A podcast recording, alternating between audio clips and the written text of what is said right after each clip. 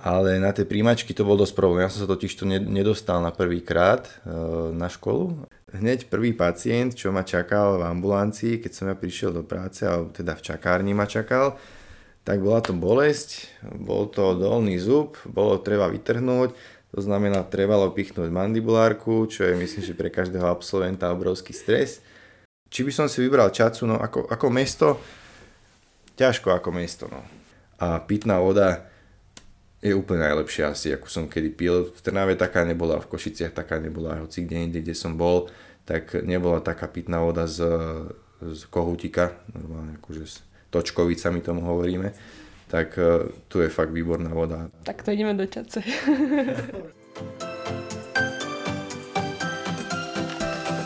Ahojte. Počúvate Zubcast? Podcast Slovenského spolku študentov zubného lekárstva.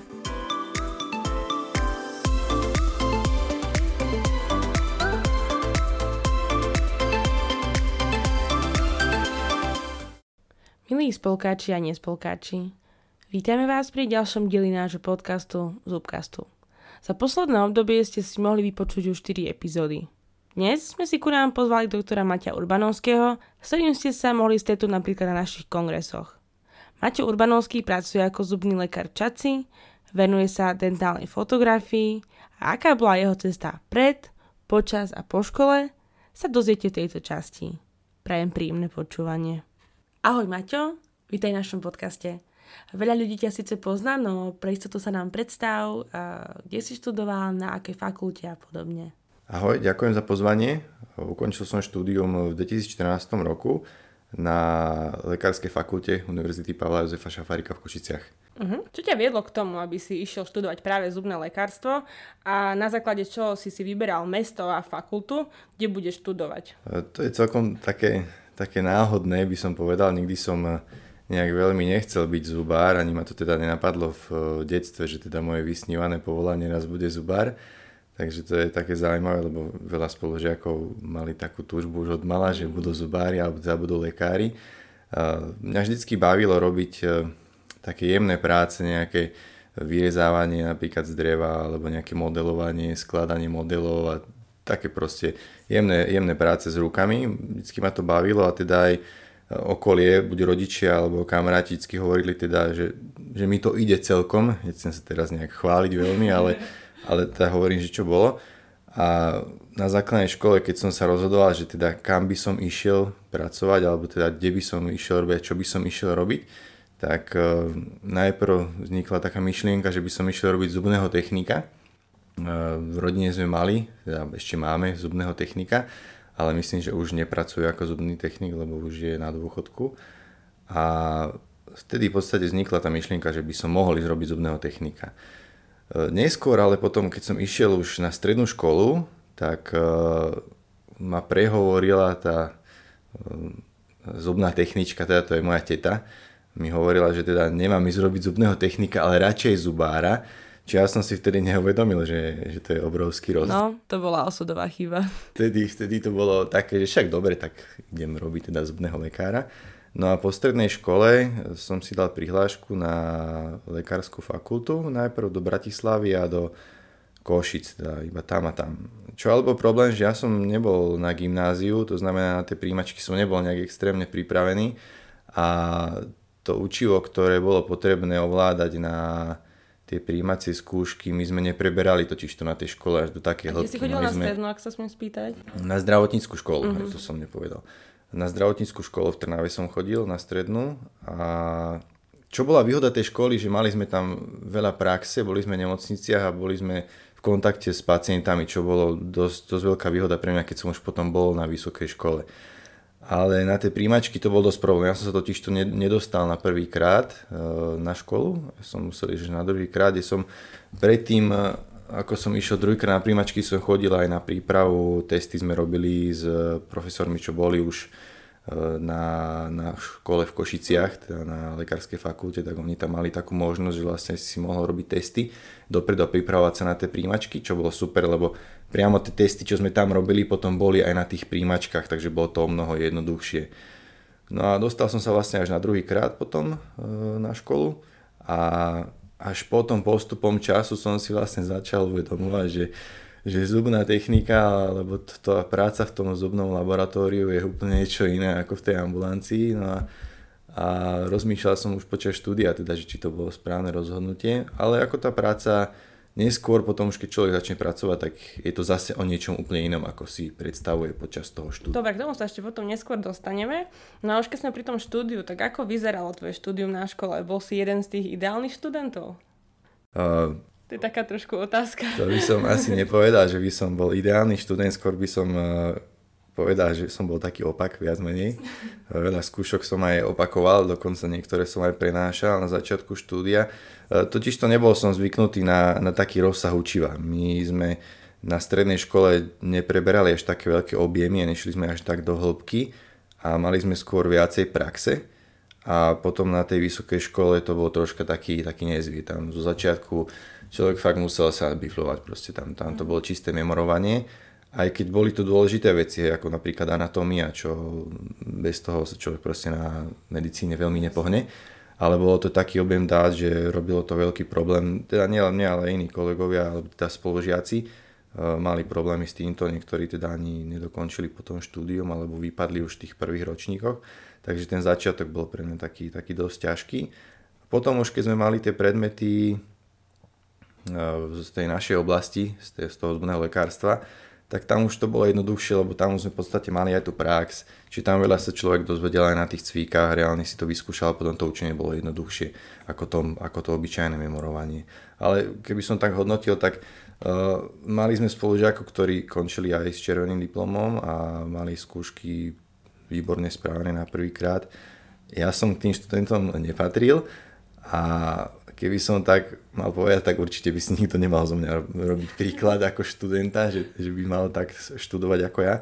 My sme sa dosť venovali aj mimoškolským aktivitám a to niektorí asistenti alebo eh, vyučujúci úplne tak nerešpektovali, alebo možno, že my sme to tak neodkomunikovali s nimi predtým, ako sme mohli, takže aj toto možno, že bol taký no, potom väčší problém.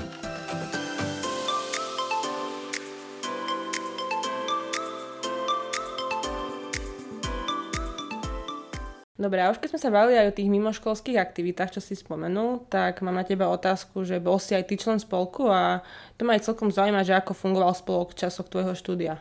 Áno, ja som spolok v podstate um, objavil tak náhodou aj s Peťom Župom počas štúdia, keď sme sa vlastne rozprávali s Jankou Hlasovou, s Peťom Novákom, oni v podstate boli e, tí, čo ako keby odčlenili ten spolok zubného lekárstva od toho uh, spolku uh, medikov mesta Košice. A, a vtedy v podstate bol už ten spolok samostatný. Predtým patril ten e, zub, e, spolok zubného lekárstva pod spolok e, medikov, ako že všeobecný spolok. No a to vlastne taká otázka, že či sa podľa teba oplatí byť aktívnym spolkáčom a či si myslíš, že to je pre človeka do budúcna výhodné byť v tom spolku aktívnejším?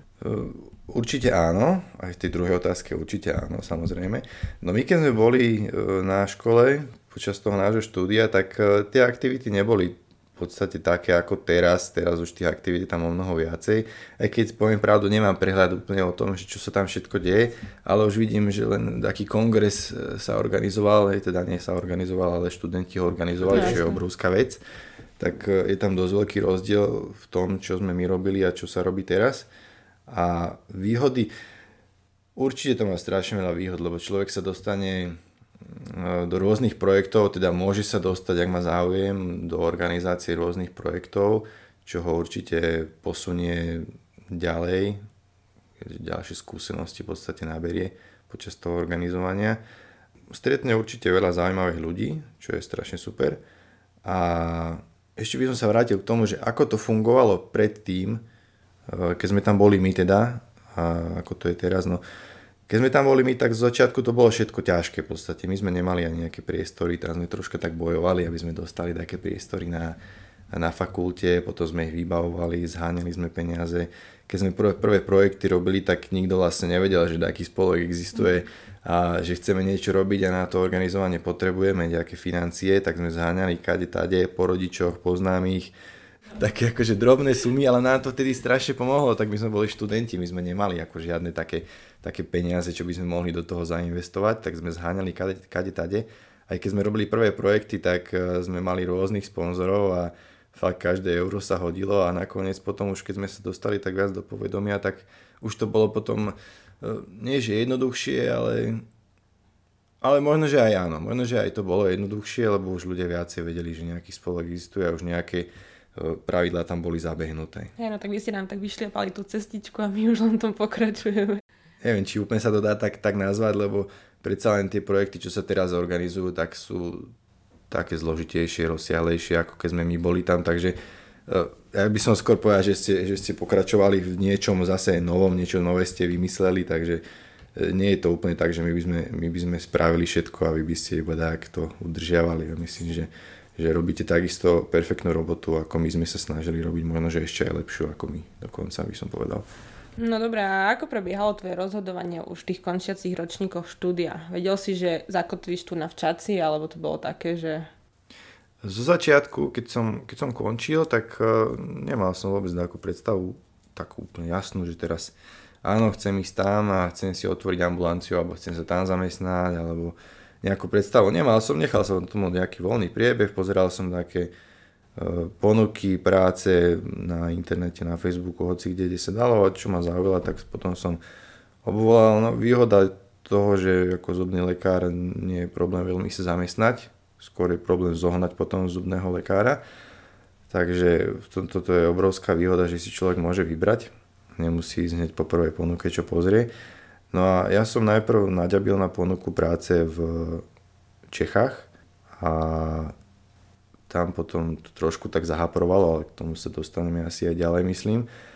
A nebolo to úplne jasné rozhodnutie hneď po škole, že, že niekde chcem ísť. Ja som tomu nechal proste taký voľný priebeh.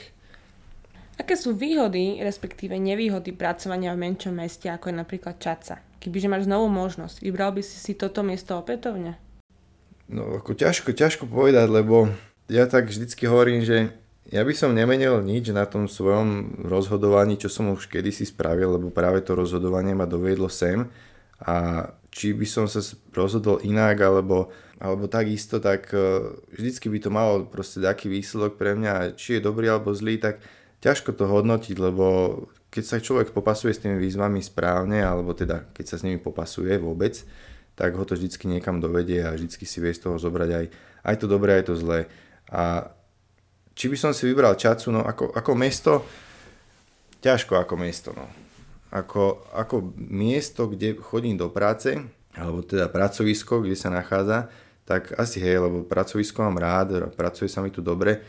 To, že to je v Čaci, no to je skôr taká nevýhoda, by som povedal, lebo tá Čaca nie je veľmi úplne atraktívne mesto. E, nedá sa tu veľmi chodiť za nejakou kultúrou veľmi, alebo nejaké veľké podujatia, alebo ísť niekam si sadnúť do nejakého super alebo do reštaurácie. E, nie je tu až tak veľa možností ako napríklad v Žiline, čo je zase super, že Žilina je napríklad blízko, dá sa tam ísť aj vlakom, aj autom Takže aj človek, keby náhodou chcel dať čo, dať čo popiť, tak nemusí ísť autom, môže ísť vlakom, je tam raz, dva. A zase keď chce ísť rýchlo, tak ide autom. No. Čo je výhoda obrovská tohto kraja, je tá príroda. V podstate Čaca je super, že je hneď, hneď v podstate ako keby mesto v lese, dá sa povedať. My bývame aj tak, že prejdeme cez cestu a vlastne už sme hneď v lese. Mm.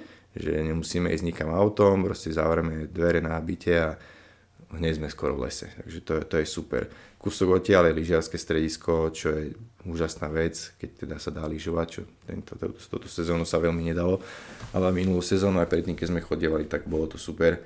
A je tu dobrá, je tu dobrá klíma, lebo keď som predtým bol v Trnave, tak uh, tam bolo strašne teplo. Tam cez leto boli obrovské horúčavy a človek, keď nemal klimatizáciu byte, tak sa jednoducho potil v kuse tu je to super, lebo túto teplo nie je až také intenzívne a celkovo aj ten vzduch z toho lesa je úplne iný. Ja som alergik, takže mi to dosť pomáha. A pitná voda je úplne najlepšia asi, ako som kedy pil. V Trnave taká nebola, v Košiciach taká nebola, hoci kde inde, kde som bol, tak nebola taká pitná voda z, z kohútika, normálne akože s točkovicami tomu hovoríme. Tak uh, tu je fakt výborná voda. Tak to ideme do čace.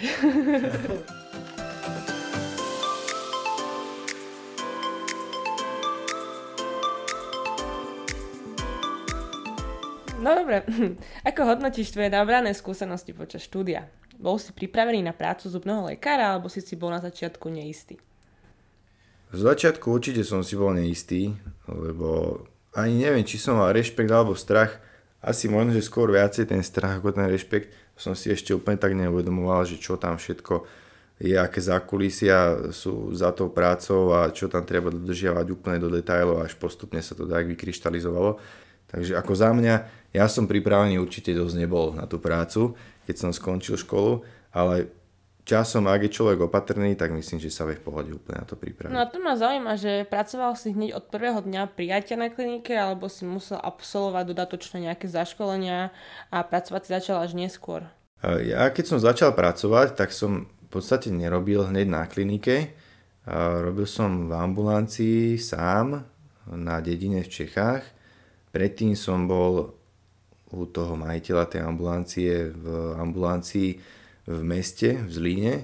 A tam boli, no nedá sa povedať, že zaškolovanie, bolo to skôr taká, taká čumenda, iba sme mm. tak popozerali, porozprávali, ale reálne z praxe sme toho veľa neurobili.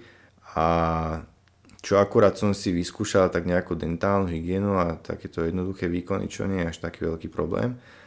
A potom, keď som začal robiť tak až vlastne priamo v tej ambulancii, kde som bol sám, tak tam som v podstate sa učil, ako dá sa to tak povedať, lebo aj človek, keď je z tej školy, tak praxou nie je podľa mňa dosť pripravený na to, mm. čo tam bude. Máš nejaký vtipný zážitok z prvých dní svojich začiatkov v práci?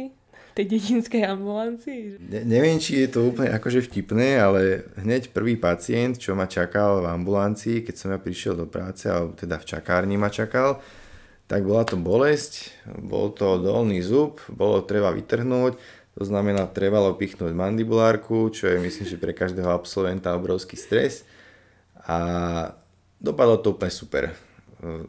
Pichli sme mandibulárku, hneď všetko zabralo na prvý raz, nebol problém, zub sa bez problémov vytiahol, teda ja som ho vytiahol a všetko dopadlo super, ale bolo to, bolo to presne také, ako si človek môže tak predstaviť, že čo budem teraz robiť v tej ambulancii, že keď mi príde taký pacient hneď prvýkrát, prvý deň a to sa presne stalo, ja som prišiel do práce ráno, prvý deň, kedy sme akorát otvorili čerstvo novú ambulanciu a tam hneď už čakal pacient, ktorému bolo treba pichnúť tú mandibulárku. No tak to tak asi väčšinou býva, že zákon schválnosti.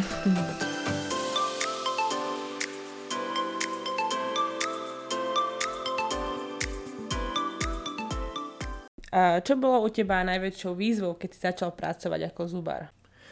Najväčšou výzvou pre mňa, no určite tá zodpovednosť za, za svoje rozhodnutia, za to, čo, čo pacientovi poviem, čo mu slúbim a za to vystupovanie, hlavne aj za tú komunikáciu, lebo človek si to nemusí až tak uvedomovať, ale, ale všetci okolo to vnímajú. A potom aj v neposlednom rade určite vzťahy s tými pacientami a s samotným personálom. Mm to je asi taká najväčšia výzva, lebo človek, keď teda nie je nejaký kočovník, je zubár, že chodí každý pol rok na iné pracovisko, tak uh, musí sa zodpovedne správať aj na tom pracovisku voči kolegom, lebo ináč sa nedá podľa mňa pracovať. No jasné, to je také, by som povedala, že prirodzené. Aké si mal predstavy o živote po vysokej škole a to ma zaujíma, že či sa ti naplnili, alebo realita bola iná. Si sme sa vlastne, sme sa už o tom bavili, ale tak, že či tie predstavy, ktoré si mala ako študent, že ako vyzerá práca zubára, tak či sa ti to potom naplnilo, že áno, toto som chcel, že takto to proste vyzerá, alebo to proste bolo, že mm, asi nie. No, predstavy som mal nejaké, časti sa určite naplnili, ale tie predstavy, že aké to bude a aké to v skutočnosti je, ak človek nemá niekoho v rodine, nejakého lekára alebo zubára, tak podľa mňa ťažko si vie predstaviť, aké to v skutočnosti je, keď niekde naozaj pracuje, niekde v ambulancii, buď svoj alebo kde je zamestnaný, tak e, tá predstava je, je úplne iná, ako čo sa týka zodpovednosti celkovo za, za všetko, čo ten človek v tej práci spraví. A to sa nedá veľmi predstaviť, si myslím. Človek proste musí zažiť.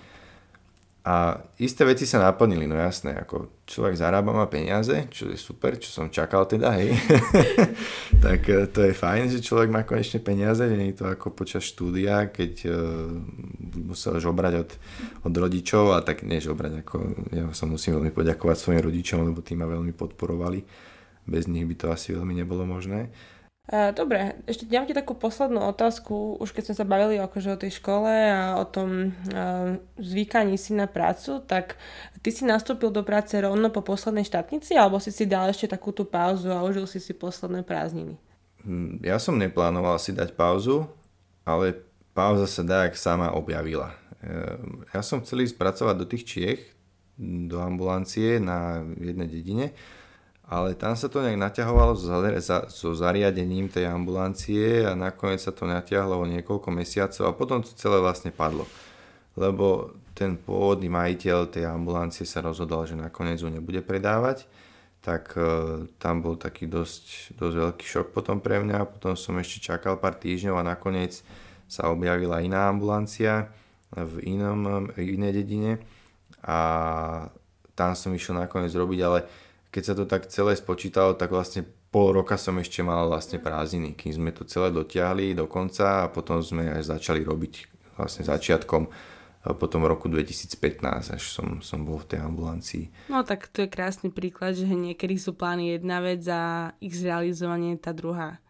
A už keď sa bavíme o tých plánoch, tak mi napadá ďalšia otázka a to, či si neplánuješ napríklad spraviť nejakú špecializáciu, čo ja viem v pedostomatológii. Vieme, že ťa zaujíma tá dentálna fotografia a za, zároveň zachovná stomatológia, predsa len neláka ťa niečo nové a iné? Uh, celkovo ja tomu dávam taký voľný priebeh. Uh, nemám vyslovene záľubu, že teraz uh, baví ma napríklad endo, alebo baví ma protetika, alebo baví ma pedostomatológia, tak idem tým smerom. Nechávam tomu taký voľný priebeh, že snažím sa riešiť tie veci, ktoré si myslím, že viem vyriešiť, e, teda u pacienta, e, že ho viem ošetriť nejakým spôsobom. Ak neviem, tak mám kolegov, ktorí mi vedia potom pomôcť v niektorých smeroch.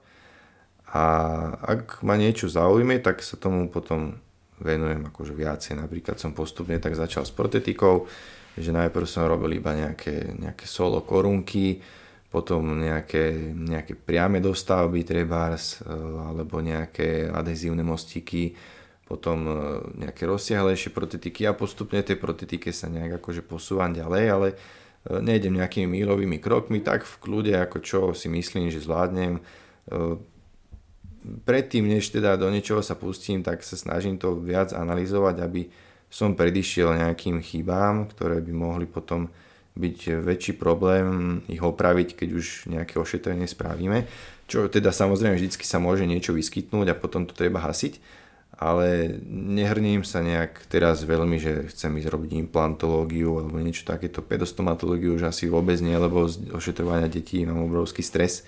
To je asi, asi môj najväčší stres zo všetkého, ako ošetrovať deti. A Áno, tá fotografia ma všeobecne celkom baví, ja rád si aj pozerám rôzne fotografie pekné, či na Instagrame alebo na Facebooku. A sám aj fotím rád, či už v ambulancii alebo mimo ambulancie, fotky si potom nejak upravujem, pozerám si ich znovu, prípadne sem tam si dať čo závesím aj na, na svoj Instagram alebo na Facebook. Fotky pacientov, ale teda fotky prác tam nedávam, lebo je to moje osobné konto, nie je moje, moje profesionálne ako keby, alebo pracovné konto, tak myslím si, že to... A neláka ťa založiť si aj ten profesionálny Instagram, kde by si dával napríklad rôzne kazuistiky a možno inšpiroval ďalších, či už študentov, alebo, alebo mladých zubných lekárov? Keby som eh, mal svoju ambulanciu sám, tak by som nad tým rozmýšľal, alebo by som to aj spravil, ale takto keď pracujem na klinike, tak skôr sa bavíme tak kolektívne o tom, že čo postnúť, kde postnúť, ako to spraviť. A nie, nie ako ja súkromník, lebo e, ja mám rád takú skôr kolektívnu prácu, prácu v týme a nie takú, takú solo robotu, že iba ja som tu teraz a toto sú moje práce a nikto Čiže si sa chváli tu z impérím, hej? A, aj tak, ale, ale skôr, skôr to, že vždycky, keď sme na tej klinike a ten jeden pacient chodí na, k viacerým lekárom na ošetrenie, tak je to skôr taká tímová práca a mi príde, že zožať potom iba taký akýby úspech za to, že ja sám, tak mm.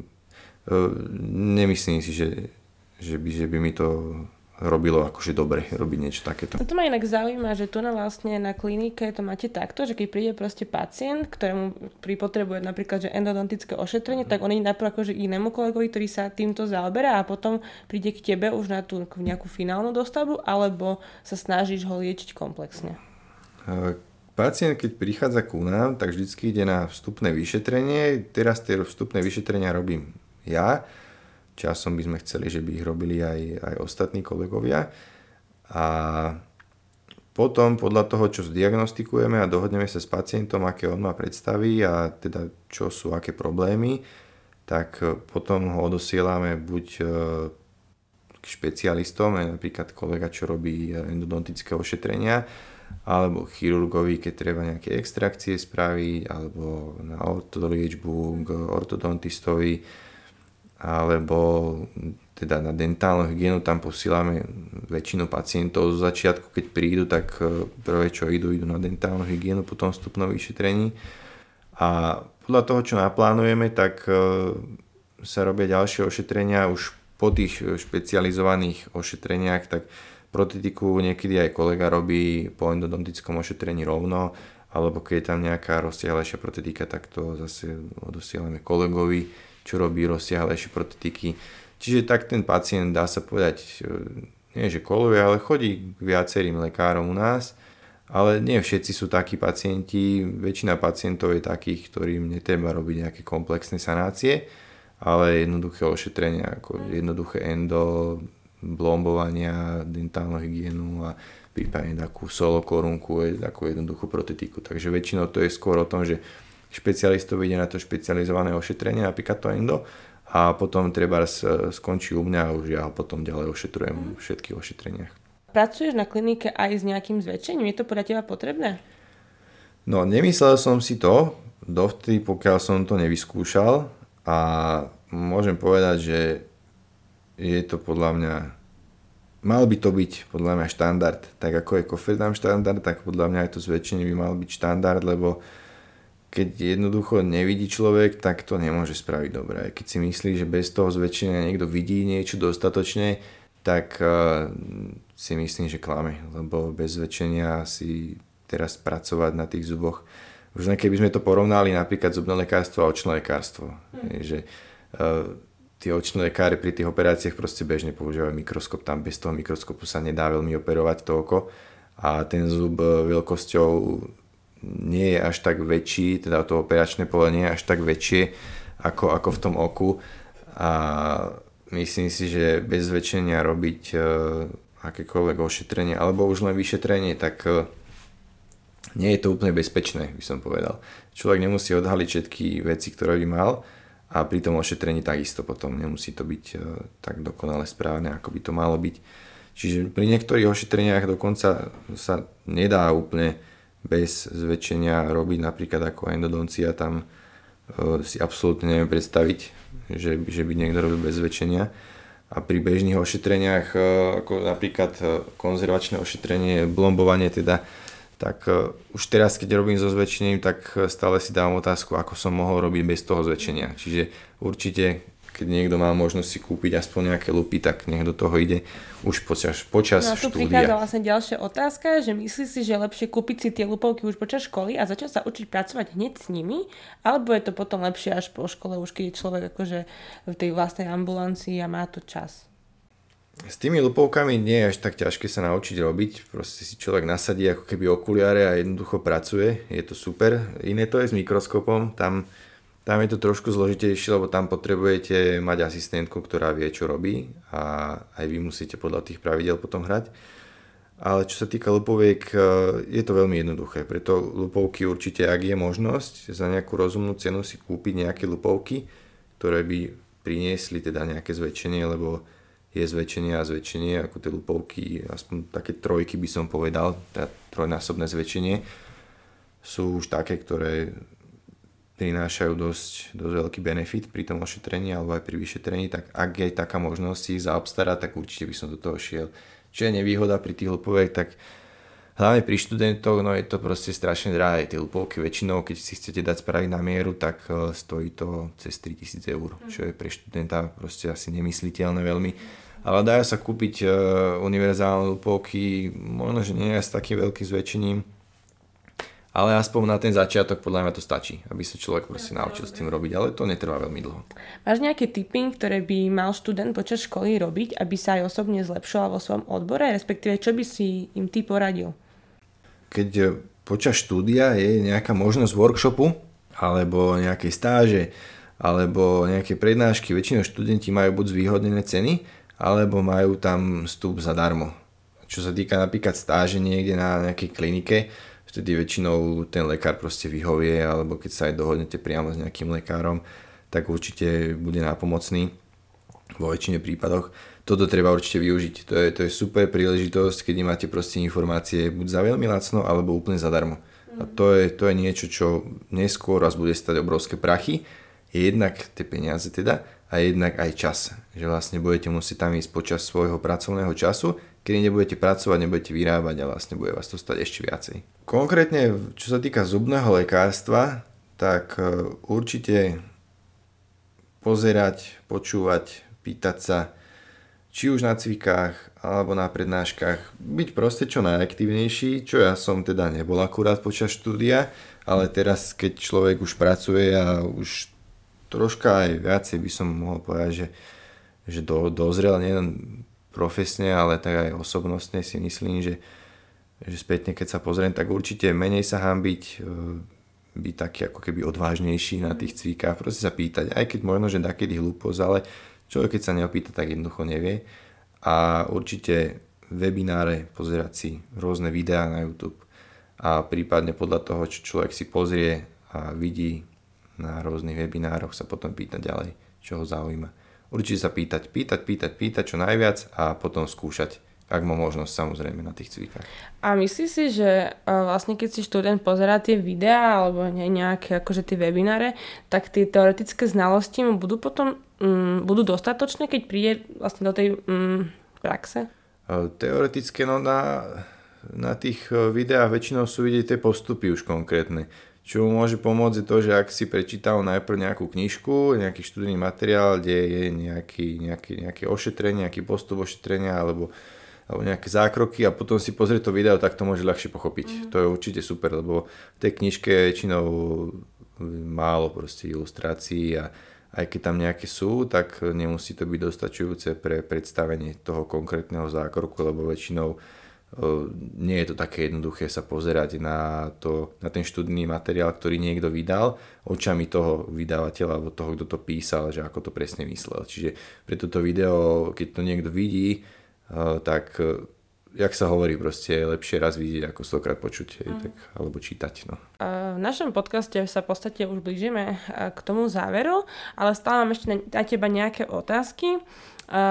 Keby si mal zmeniť jeden krok na vysokej škole, respektíve v rozhodovaní po ukončení štúdia. Čo by to bolo? Eh, ja by som tak naviazal ešte trošku tak mimo toho štúdia a celkovo mimo tej zubáriny. Ja veľmi rád sledujem eh, preteky motoriek a eh, je tam jeden pretekár, ktorý už teraz nepreteká. Tiež sa ho pýtali túto otázku a počas svojej profesionálnej kariéry mal veľký konflikt aj s inými pretekármi a keď sa ho pýtali, že či by on niečo zmenil na tom, tak on, on hovoril, že on by nič nezmenil na tom, lebo to, čo zažil, tak to vlastne ho dostalo na to miesto, kde je teraz, alebo to z neho spravilo e, toho človeka, ktorým je teraz. Takže ja, ja sa zastávam tej istej myšlienky, že ja by som na svojom živote nič nemenil, lebo to, čo sa stalo a čoho som bol vlastne prítomný, tak to ma dostalo na toto miesto, kde som teraz a ak sa človek popasuje s tými výzvami, ktoré mu prídu, tak myslím si, že vždycky ho to niekam posunie. Či dobrom alebo zlom, no vždycky si treba z toho zobrať čo najviac. Dobre, tak eh, ja ti veľmi ďakujem, že si prijal naše pozvanie do nášho a Zubkastu. Myslím si, že táto diskusia dopadla nad moje očakávania a že dúfam, že si z toho tiež študenti eh, vezmú veľa a že ich to potom možno tiež motivuje a posunie, eh, že čo ďalej a že, že na čo sa pripraviť po tej škole, že čo čakať a a tak. Ja ďakujem veľmi pekne za pozvanie a držím, držím veľmi silno palce a prajem pevné nervy pri štúdiu všetkým študentom. Tak ďakujeme aj za nich.